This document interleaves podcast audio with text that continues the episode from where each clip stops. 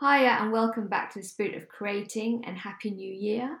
And on that note, I thought I'd do an episode on new year, new you, new expectations, and new goals. And how, when we start a new year, we tend to start with quite grand plans.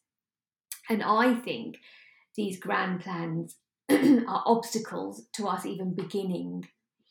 So I want to be an advocate of removing the idea of these grand plans of how we're going to transform ourselves and be these whole different characters and have these whole different lives, and instead take it back to the here and the now. So we are not going to fantasize and we're not going to make any grandiose plans about who we are going to become on January the 1st.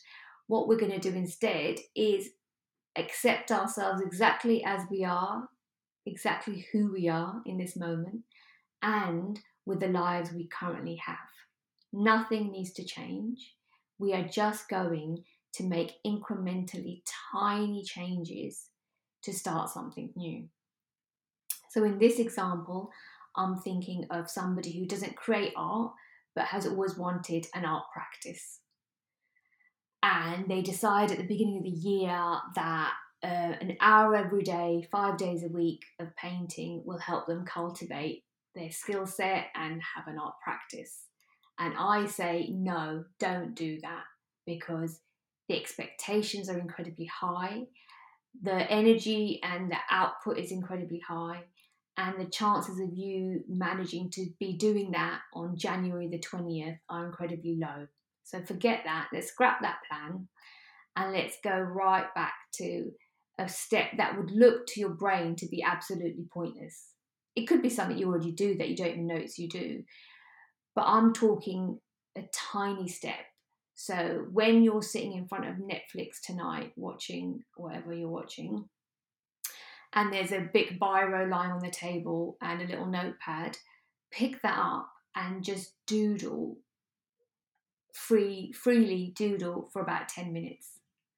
You're not going to show it to anybody. It doesn't have to be a masterpiece. It's not going to be shown on Instagram. You're not going to sell it on Etsy.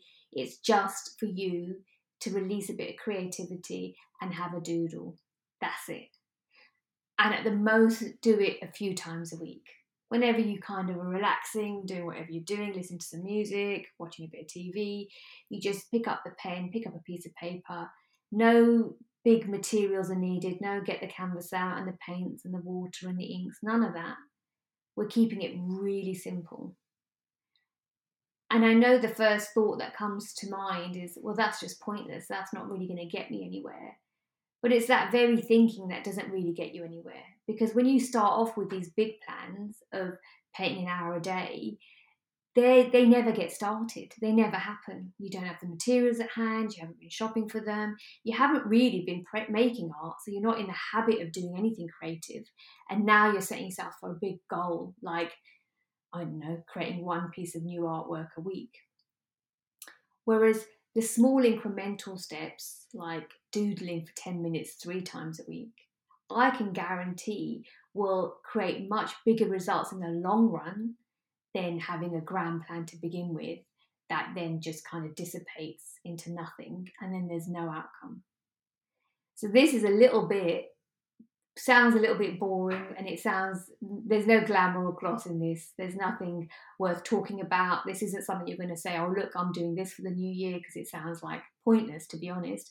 But this is like saving this is compound interest. This is doing small incremental steps a few times a week that over the long run, I can guarantee will improve your skill set, will create a habit, will cultivate an art practice. And it all began from a tiny seed of what looked like just some doodling. If you doodle for 10 minutes three times a week for a whole year and you compared your doodles, they would have improved. Your skill set would have improved. They wouldn't really be doodles anymore they would start transforming into something else because the nature of creativity is that it evolves, but we need to keep nurturing it for it to evolve. And this is a great access point in to nurture creativity and cultivate an art practice. So, no new materials need to be bought. You don't need to become a whole new person. You don't need a whole new life. This fits in with everything you've got exactly where you are right here, right now. And in that vein, I've created a program for this coming end of this month called Showing Up for Your Art.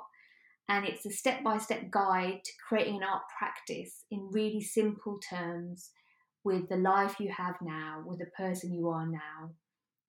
And it's for anybody who has always wanted to have an art practice but hasn't quite managed to get one going. And it's always on the back burner, but now it's something they really want to kind of focus on and spend some time and energy on. And if you're interested in finding out when the course gets released, you can sign up at illustratingrain.com and just click on the tab that says showing up for your art. And if you have any questions, you can email me on illustratingrain at gmail.com. And I will be back next week with another episode for you all. See you then. Bye.